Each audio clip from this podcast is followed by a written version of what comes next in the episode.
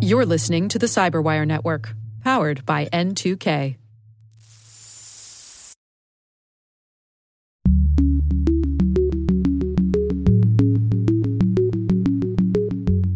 As we know, in order to transfer data from the EU to a country outside the EU, you have to be able to comply with European data protection requirements to show that data is going to be protected at a level at least equivalent to those in Europe. Hello, everyone, and welcome to Caveat, the CyberWire's privacy, surveillance, law, and policy podcast. I'm Dave Bittner, and joining me is my co host Ben Yelin from the University of Maryland Center for Health and Homeland Security. Hey, Ben. Hello, Dave. Today, Ben discusses an appeals court decision mostly reversing a district court order that barred communication between federal officials and social media companies. I've got the story of policymakers putting the intelligence community on notice when it comes to warrantless wiretapping. And later in the show, Ben's conversation with Rachael Ormiston of Osano. They're discussing the US and EU's data privacy framework. While this show covers legal topics and Ben is a lawyer, the views expressed do not constitute legal advice. For official legal advice on any of the topics we cover, please contact your attorney.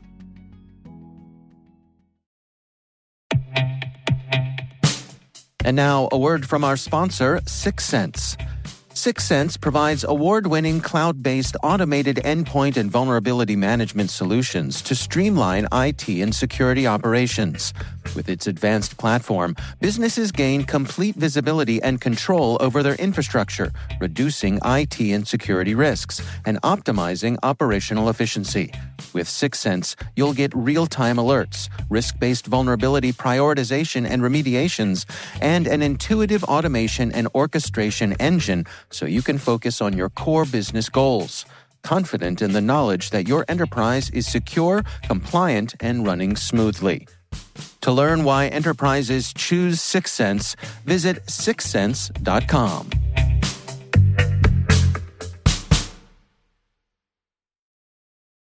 All right, Ben, before we jump into our stories here, we got uh, just a little uh, nugget of quick follow up here. Uh, a listener named Crispin wrote in about our conversation about uh, DNS routing and restrictions and all that kind of stuff that we talked about recently. Crispin says, uh, please keep in mind that DNS is not routing. The distinction is significant because if you know the IP address of the servers Sony, for example, wants Quad 9 to block, you can still get there. They say, following your analogy, this would be like the court ordering the Maps app to remove a listing. You can still visit the shop if you know how to get there. That's a nice little nuance there. Yes, Crispin. much appreciating uh, the clarification. As you know, I am no technical expert. That's why we have loyal listeners who can correct us when we say things that are patently false, uh, even if unintentional. So you thank go. you to Crispin for writing in. Yeah, absolutely.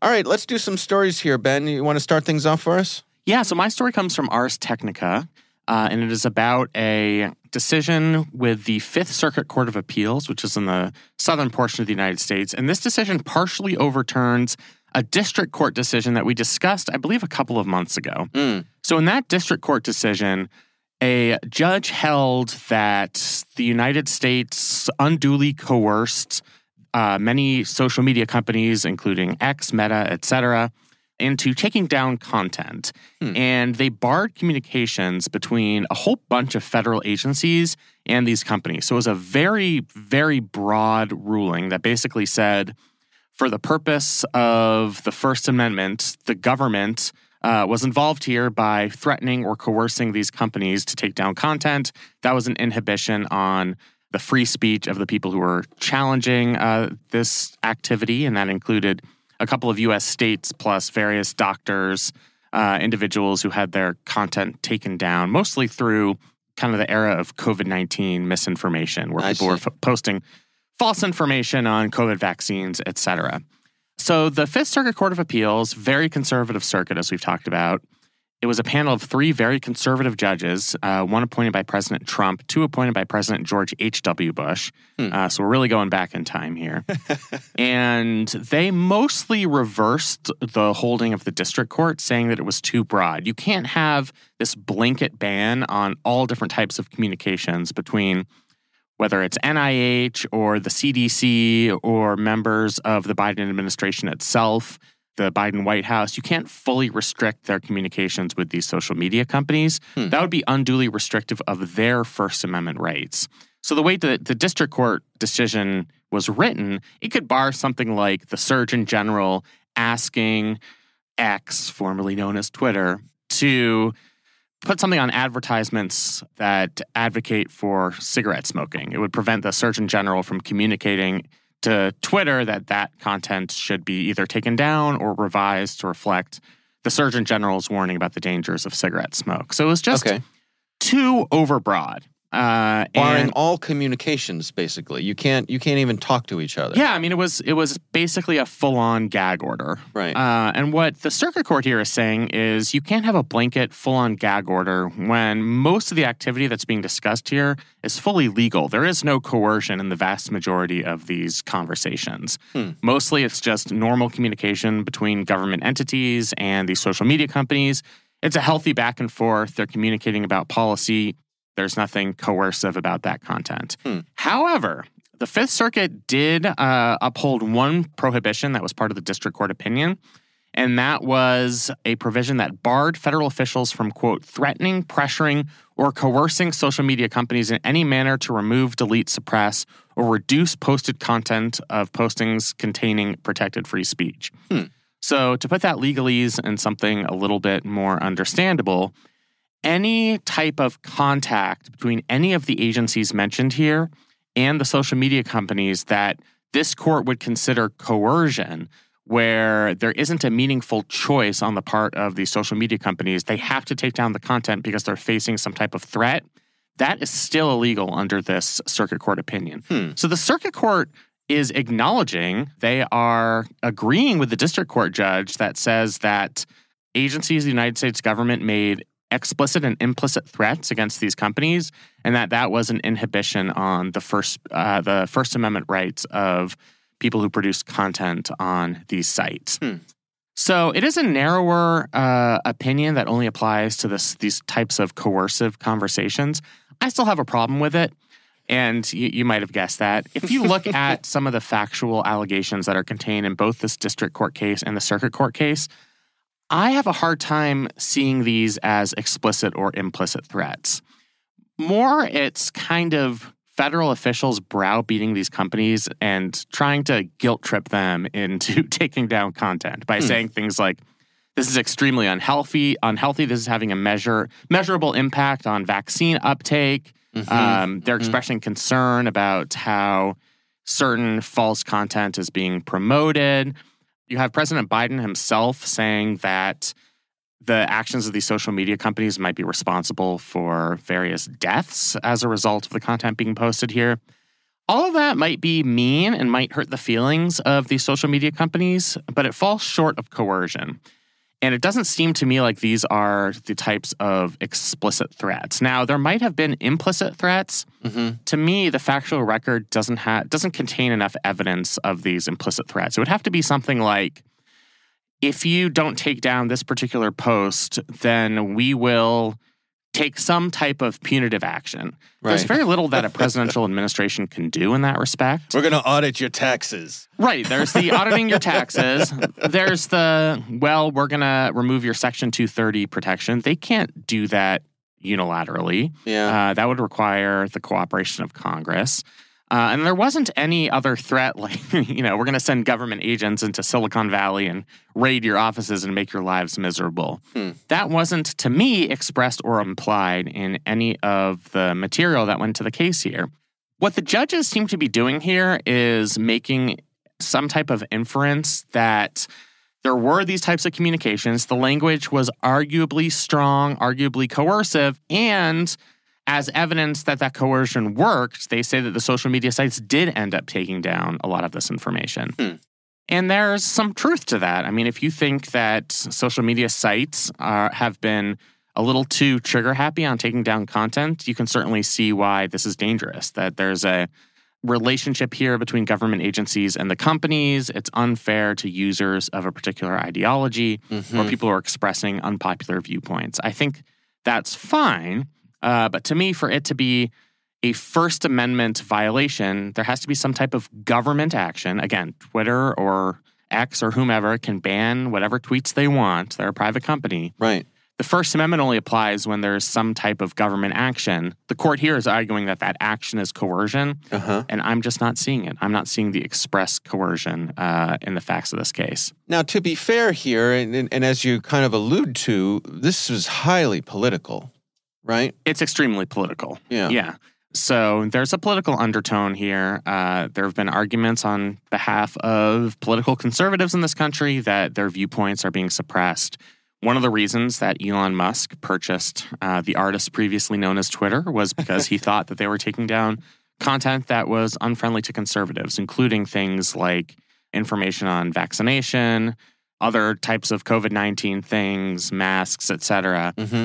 Uh, and this doesn't this isn't just a Twitter X problem. I think it's very applicable to the other social media sites as well. Uh, and this has become central to a Republican uh, argument that they're facing not just a hostile mainstream press, but a big tech oligarchy that's stopping them from posting their preferred content. Now, the irony of that is now they, through Elon Musk, control one of the big social media companies, the one that really drives news cycles. Mm-hmm. But at least in the pre Elon era, I think there was certainly something legitimate to that. You can see why um, this became such a political complaint. But there are political complaints, and then there's the legal issue about whether this is an inhibition on First Amendment rights. Twitter, X, Meta, Facebook, whatever you want to call these companies, they have no legal obligation to keep content on their sites. Uh, they can take down whichever content they want. They are protected by Section 230 from liability based on those moderation decisions. The First Amendment comes into play if the government gets involved. And for that to be the case, you'd really have to have proof of government doing more than saying, well, how about we review your Section 230 protection? Mm-hmm. That is sort of an implicit threat, but their ability to follow through on that threat, plus the question about whether they were at, whether it was actually a quid pro quo, is it take down this content or we are going to uh, review your Section 230 liability? It's hard to make that connection. There are members of both political parties that want to remove Section 230 liability anyway.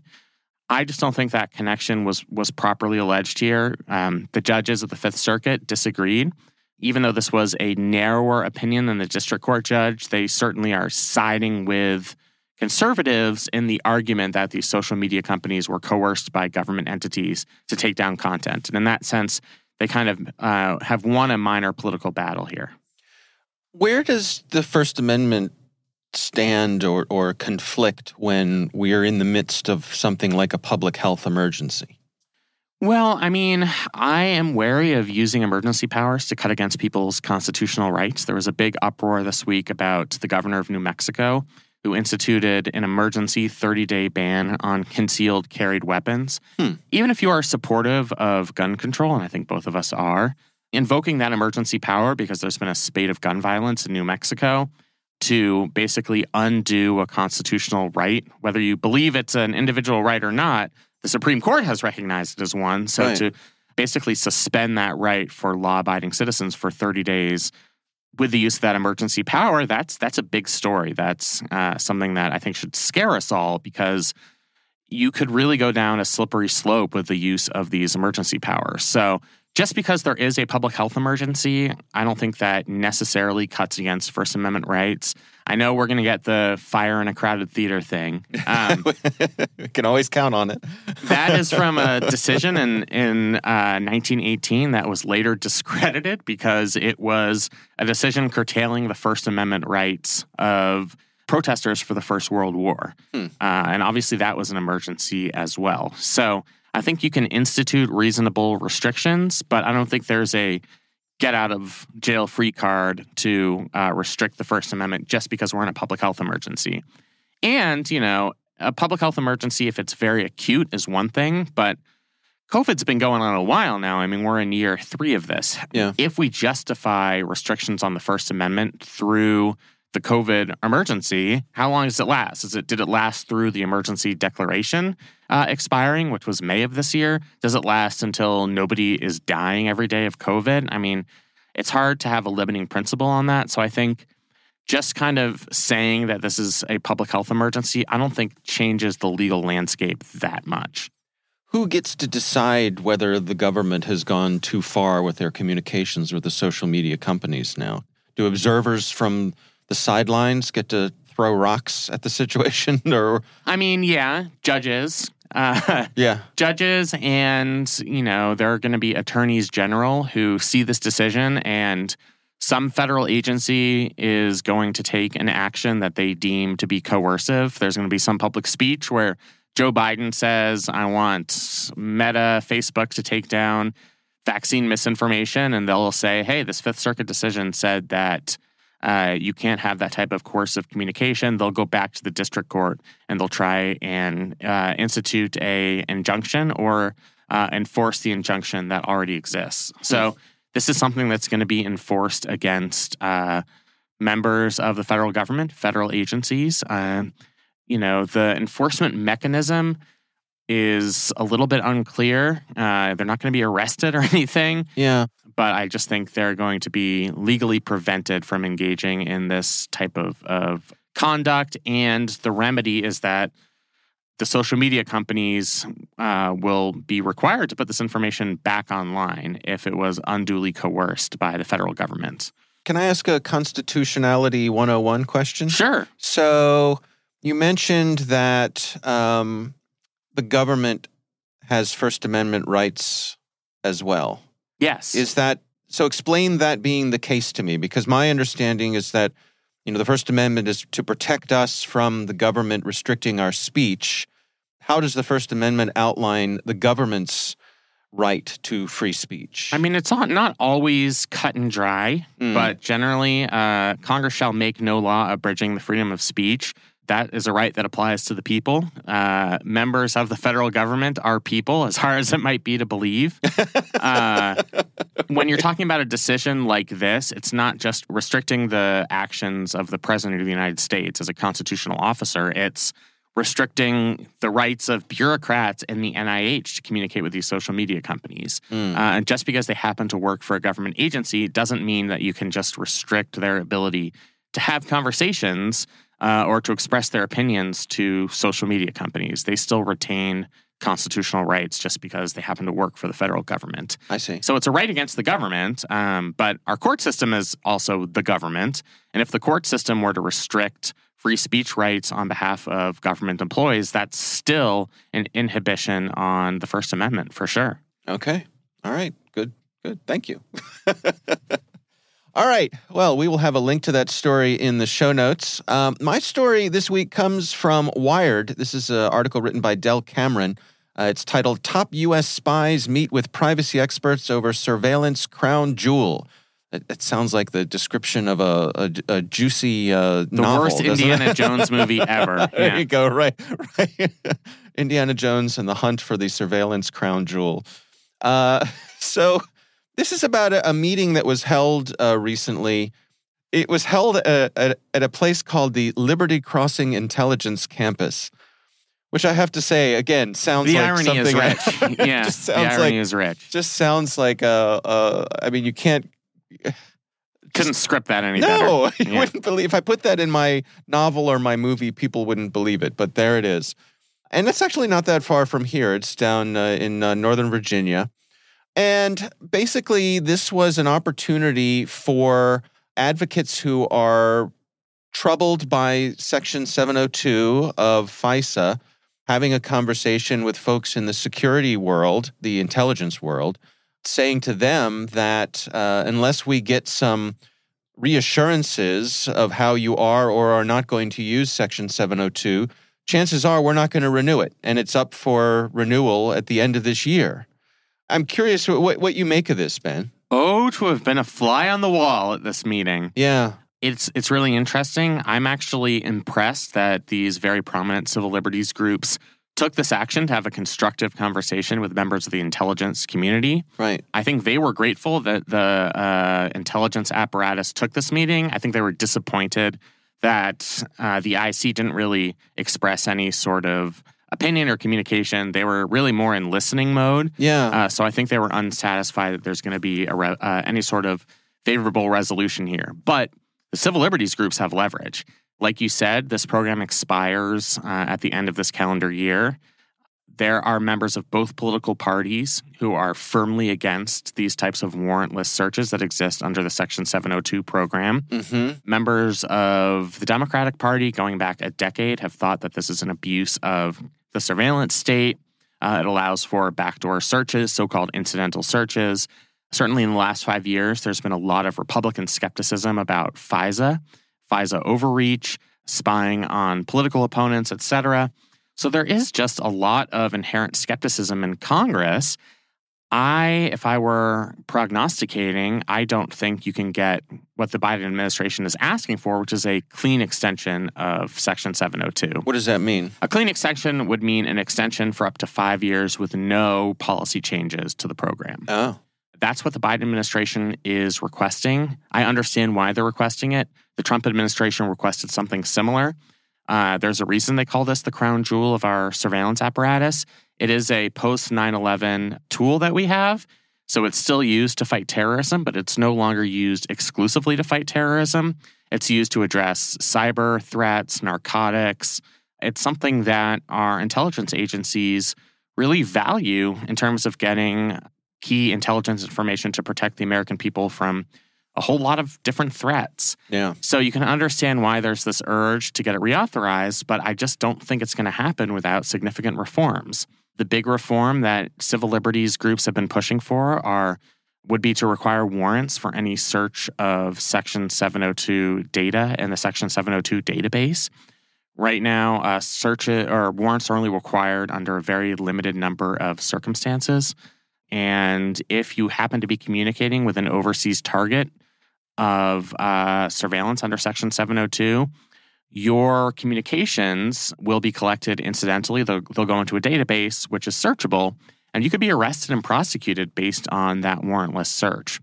So I'm glad the conversation's taking place. Uh, I think it's going to be a very contentious fight in both houses of Congress. I'm actually teaching a course on this uh, at the law school where Hmm. I, I teach, and we're doing a simulation uh, on the United States Senate reauthorizing Section 702. Ah, interesting. So all of my students get to propose amendments, and uh, we'll see where they land. okay. So maybe I'll, I'll have a better hint for you once I see how this works among smart law students. Yeah, I'm curious to, to see what kinds of things they come up with. You know, I, I was thinking through this, and one of the lines of reasoning that I had was, you know, the FBI did just fine with law enforcement before 9 11, before they had. Did they though? th- Well, I'm getting there. Okay. That's where I'm going. right, all right. But things are different. In in that so much of what we do is online now. So much of the communications happens electronically. To what degree does that change the equation of the FBI's needs for collecting information? I mean, I think the needs are very acute. We saw in the 9 11 Commission report that there wasn't proper communication between our intelligence community and law enforcement. Mm-hmm. A lot of information got lost in that shuffle. And that was, according to the Commission, one of the reasons for our intelligence failures prior to 9 11. Yeah. The impetus for Section 702 is the fact that most of these big tech companies are headquartered in the United States. They're US companies. So if you have terrorists communicating over these networks, we should leverage the fact that we have access to these companies. They're in our country. We don't have to do anything extraterritorial uh, to, to get information from them. We just send them a subpoena saying, hey, I need records from this uh, selector, this email address, this Skype account, or whatever. And so I think it made sense, certainly in the mid 2000s, to leverage that advantage that we have access to these US companies to get the type of information we need to go after terrorists. But we have this backdoor problem. It ends up capturing a lot of conversations incidentally of US persons. And we've had all these compliance failures. I mean, like every year we see a new redacted FISA court decision saying, here are the 30 things that went wrong with Section 702 collection. And by the way, we're also going to reauthorize it for one more year. Yeah. So, yeah, I mean, it's such a conundrum because it's an effective counterintelligence tool. This would be so easy if, like the Call Detail Records program, which was also something revealed by Edward Snowden, this was utterly useless in the 21st century. It's not useless, it's a Hmm. very effective tool. That's why the debate here is so contentious. It's nice to see representatives of each sides of this debate sitting together across the table, even if it's not the most productive discussion, at least there's kind of a line of communication that I think is is worthwhile. Another thing struck me here in the this uh, you know sort of strange bedfellows thing where you have both Republicans and Democrats who all have an issue with Section 702. They sure but, do. But what struck me about it was it was that old joke about um, uh, it goes something like um, you know the problem with Republicans is they see everything in black and white. The problem with Democrats is they see everything in shades of gray. Right. yeah. Right. Very well put. yep. yeah. Uh, and and this strikes me as being almost an illustration of that, where the problem that the Democrats have with this is sort of more diffuse and you know just a general policy issue, where the problem the Republicans have is you came after a Trump campaign aide. Right. It's very specific. Right. Now, to be fair, there are Republicans who pre Trump had very skeptical views of FISA surveillance, have been fighting against this stuff for years. I mean, Okay. Rand Paul would scream at you if you told him that this is just about you protecting Trump because Ah. he's been going after Section 702 for the last 10, 15 years. Same with Senator Mike Lee of, of Utah. Okay. There are some Republican senators who had no problem with FISA until it was uh, used to surveil one of the campaign aides of former President Trump. Right. There are Democrats uh, like Senator Ron Wyden, who we mention frequently on this show, who have made it a cause of their career to cut against this type of uh, over encompassing surveillance. And then there are members like Chuck Schumer who kind of are fine with it. Uh, they might have some policy concerns, but from a cost benefit perspective, they're okay with reviewing it, particularly under a Democratic president. So it's not entirely cut and dry in terms of each party's viewpoints on this. There are nuances. Yeah. But yeah, I mean, it, it is interesting when you have this cross ideological coalition here. One of my favorite anecdotes is Marco Rubio and Ted Cruz got into a huge fight about surveillance during a 2016 Republican presidential debate. Huh. Ted Cruz was on the pro reform side. Marco Rubio is, uh, was a stalwart defender of our post 9 11 surveillance programs. Hmm. Nobody cared. I mean, the fact that that was a contentious issue in that debate, and then five minutes later, Donald Trump was, you know, calling Jeb Bush Jebra or something, and that got all the attention. right. Right. That didn't actually happen, by the way. That was an SNL skit. okay. Um, it's just so funny in retrospect that it seemed at the time that that might be a, a debate that was going to exist in significant form in a Republican presidential primary. Right, right. Um, a, a, a good faith, actual substantive policy debate. That's what we want. Those were the days. Those were the right, days. Yeah. Right. oh, man. All right. Here we Well, are once Here again. we are. Here we are once again. yeah. All right. We will have a link to that story in the show notes. And of course, we would love to hear from you. If there's something you'd like us to consider for the show, you can email us. It's caveat at n2k.com.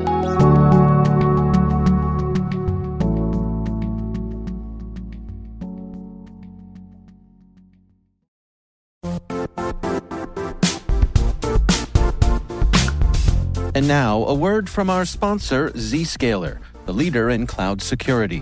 Cyber attackers are using AI in creative ways to compromise users and breach organizations. In a security landscape where you must fight AI with AI, the best AI protection comes from having the best data. Zscaler has extended its zero trust architecture with powerful AI engines that are trained and tuned by 500 trillion daily signals. Learn more about Zscaler Zero Trust Plus AI to prevent ransomware and AI attacks.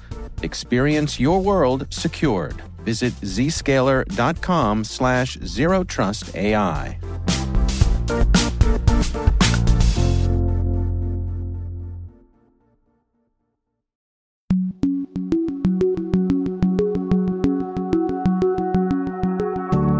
Ben, you recently spoke with Rachael Ormiston of uh, Osano, uh, and your conversation centered on the US and EU's data privacy framework and what we might see coming from that now that it's in place. Let's listen in. Now, as we know, in order to transfer data from the EU to a country outside the EU, you have to be able to comply with European data protection requirements to show that data is going to be protected at a level at least equivalent to those in Europe. And there are a number of ways you can do this. It could be through the standard contractual clauses, or it could be having an adequacy decision, such as these data sharing agreements like the data privacy framework. And when these are in place, um, what they mean is that personal data can be flowing freely between the EU and participating US companies without any additional conditions um, and allow them to be treated in the same way as though the transfer was being done in Europe. And so that accrues benefits to us just in terms of uh, the financial benefit of having these cost free data sharing agreements. Yeah, absolutely. I think um, one of the things I saw in the executive order from President Biden was he was saying that there had been, I think it was $7.1 billion had been, um, they were trying to be protected by making sure there was this free flow of data between the EU and the US. So there's certainly economic benefits, but there's also that consumer benefit of making sure that services can be provided across the pond. It must be frustrating um, if you're in the EU and you can't get the same service as those in the US. So certainly making sure that the, the services can be provided without disruption. And then also just on an operational level, um, without having to have those complex uh, standard contractual clauses in place every time you're entering into a new contract. So, this is our third bite at the apple on this. Can you just get into a little bit about the failures of both Safe Harbor and the Privacy Shield? What happened, uh, what the European Court of Justice said, and your analysis as to why those agreements uh, were ultimately struck down?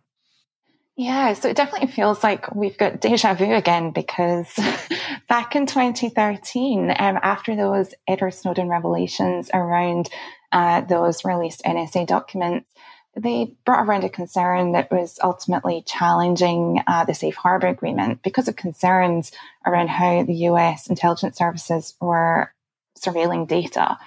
And that's been a consistent theme in the subsequent framework. So after the safe harbor agreement or framework was invalidated, we then had the privacy shield uh, framework come about and again, those same concerns around how the US national security services and intelligence agencies were collecting data and using them was still a constant theme. I think that's one of the, the areas where we're concerned about for the data privacy framework. Can this withstand those same challenges? Yeah, I mean, my thoughts on it is there have been some minor reforms to these bulk surveillance programs. I know uh, there were reforms to our bulk phone metadata program back in 2015. I know Section 702, our main surveillance authority, is up for reauthorization this year. But my sense of it is, given what we've seen in the previous opinions, I don't think we've quite gone far enough to allay the concerns of the European Court of Justice. Is that your sense as well? And if so, what do you think they would need us to do in terms of reforms to our surveillance apparatus? Yeah, I think there's definitely been significant progress because there has been that detail for additional particularity, um, making sure that there is that necessity and proportionality that was really lacking in the previous frameworks. I think that goes to really make sure that when it comes to these requests, there is that balancing and um, having those checks and balances to make sure that privacy rights and civil liberties are protected. And there is this new remedy for that goes a step beyond the previous ombudsman to have this review board. And I think that is certainly helpful. And I, I, think my feeling is it's really going to come down to seeing what it's operating like in practice to see whether or not it's actually enforced. So I think that's one of the main concerns with the previous frameworks. Companies can certify, but how are they really being monitored? How are they being enforced? So I think that will really be a, a case for us to identify whether or not these frameworks can continue to be durable. Would you be able to give us some detail on this remedy and exactly how it would work? It seems like people outside of the United States would now have what's essentially a cause of action where they could petition to this review board. Can you describe that a little bit? Yeah, so there's this new um, responsibility that's going to be um, actually placed on the intelligence agencies as well to make sure there's oversight um, from their legal, their compliance officials so that they're doing what they need to do. So there's that additional component to make sure that when the data is being collected, there's some enforcement and regulation there. But on the private individual level, there's this new independent and impartial redress mechanism that includes this data protection review court and their role is to help investigate and resolve complaints regarding how data is being accessed within the US. So theoretically, I think that's where we'll start to see more private individuals uh, getting their concerns heard and being thoroughly investigated. Can you talk a little bit about this guy, Max Schrems, just who he is and why he's caused so many problems for these previous agreements? Sure. So Max Schrems is an Austrian individual. He has been um, reviewing these decisions and making sure and following what's been going on. And he was the original one who raised the, the challenge around the safe harbor. He then followed up with the uh, privacy shield invalidation and we've also heard that um, his group, um, noyb, are planning on challenging this new data privacy framework as well. He's a privacy advocate who's certainly um, wanting to make sure that the rights of Europeans um, is protected when that data is being accessed in the US. And do you think that the way that this process is going to work is that Max Schrems himself is going to try and challenge some provision in front of that new uh, independent review board. And then if he doesn't get an answer that he's satisfied with, we're going to get Schrems 3 as a, as a new case. Potentially, I think uh, he, the noyb group have certainly spoken that they do intend to challenge this, and I think you know there's certainly a lot to be said about having these challenges to make sure we do have these enforcement mechanisms working. Um, I think the European Commission has also said that they're confident in, in, this new framework and that they can defend it. So it will be interesting to see whether or not that is the path he goes down. I think certainly as um, a privacy advocate and as a consumer advocate, that would be one path you could take that could certainly highlight any concerns that we should be thinking of. So, if you were a US policymaker, either within the administration or in Congress, what steps would you take to ensure uh, the future and sanctity of this new agreement? Like, what would you recommend in terms of legislation that needs to be passed or policies that need to be uh, put in place to make sure that this lasts longer than the previous two agreements? Sure. I think um, for me, I think just thinking about the fact that, you know, in Europe, there is that comprehensive privacy law that's in place in the US, although there are these uh, US state level protections, we still don't have a federal regulation that can really help govern the United States as a whole. I think that's potentially one weakness um, in the framework where we're still trying to think about what does that mean if you're in California versus another state that still doesn't have that regulation yet. So I think that'd be one way where I would see that federal privacy law really being effective to help make sure that there are these equal protections on both sides of the pond. So I hope that that definitely helps to propel some of those discussions um, around getting that federal regulation in place. I think the other thing is just making sure that we can start to see how these decisions and these investigations are actually being um, enforced. I think having that transparency to show that the mechanism is there, it exists, and it works. I think that will help to combat some of those fears and reticence that this may be another framework that just doesn't do what we're trying to get it to do. And then we'd have to move on to framework number four and we, six and so on. Exactly. We'd all get very tired of this of this whole process. It does feel like deja vu.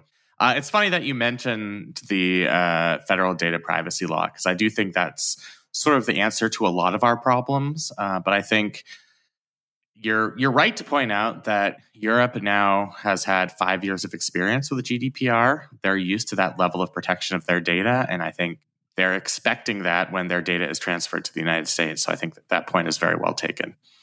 Yeah, and I think um, my hope is that you know we all learn from what Europe are experiencing.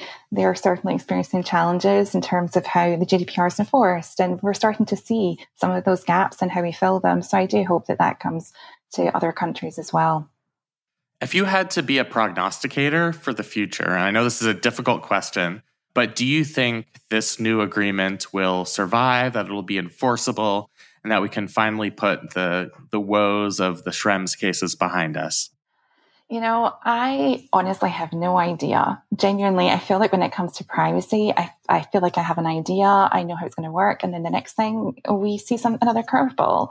So I genuinely don't know, but I don't think this is going to be the end of it and we're going to be living happily ever after with um, a trade agreement on this level.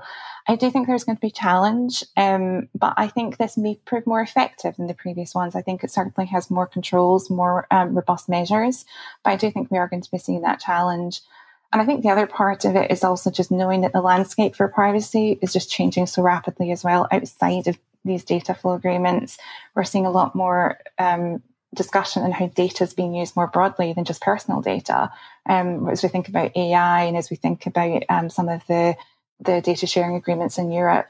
So I think that this is certainly going to be one component, but just part of an overall landscape around how we're managing data and how we're sharing it with others. So, Rachael, is there anything that we did not discuss uh, that you wanted to contribute to our conversation about this agreement?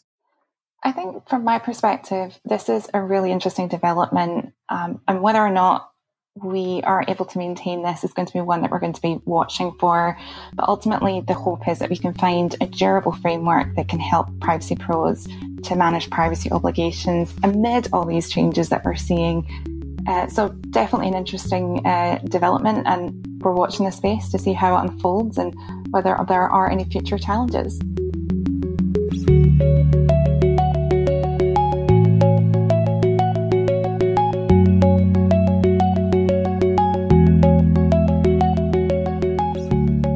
Right. Interesting conversation, Ben. Uh, where do you suppose we're going to go from here? I mean, it's. I'm ready for Schrems 3. okay. It's coming. I mean, I think we have to see what she talked about, which is this accountability mechanism where European citizens can challenge our surveillance practices in front of this new governing body. That's promising. Mm-hmm. But if they don't like the results, we're going to see a third case that might throw out this data privacy agreement for the third time. So, mm-hmm. uh, again, I, am not a gambling man, but if I were, I do think we're going to see this back in front of the European Court of Justice. I, I do. Yeah. It's interesting to me how it just seems as though uh, the EU is taking the lead with all of this stuff. And I know there's sort of a cultural difference between how many nations in the EU view privacy versus our view here in the US. But it's interesting to me the the intertwining of the two, how this is kind of a borderless thing. You know, right. we, we can't that for that information to flow, we have to find some sort of happy medium here. And the EU seems to be leading the way, or at least in um, putting their foot down and saying, we're not going to do this. Yeah, I mean, it should provide some incentive to our policymakers to reconsider our surveillance programs. Mm-hmm. Uh, if it's inhibiting our ability to engage in these economically beneficial data sharing agreements, it should make our policymakers think twice about it. But on the other hand, why would we listen to you know those crazy Europeans? We we, we can do what we want. They should conform to to our practices. Right. So yeah. you can kind of argue it both ways. Yeah, yeah. All right. Well, again, our thanks to Rachael Ormiston from Osano for joining us. We do appreciate her taking the time.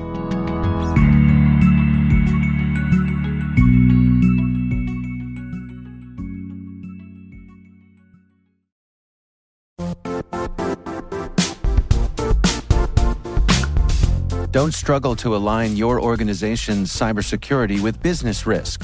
Get the only solution that goes beyond reacting to threats with vulnerability and risk monitoring. You need the next evolution of MDR, and only Critical Start delivers it. Critical Start doesn't just monitor and respond to threats. They put you in control by detecting suspicious activities, quickly responding to contain threats, and identifying your most critical assets and protecting them against vulnerabilities and exposures. With continuous visibility, expert guidance, and measurable risk reduction, Critical Start has redefined what it means to manage cyber risk. Demonstrate provable security maturity to your leadership while positioning your program to achieve the greatest risk reduction per dollar spent. Stop fearing risk and start managing it with Critical Start. Visit criticalstart.com and request a demo today. That's criticalstart.com.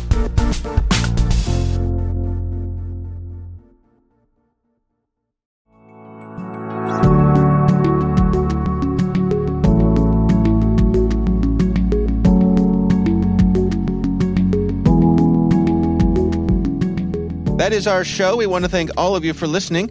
A reminder that N2K Strategic Workforce Intelligence optimizes the value of your biggest investment, your people.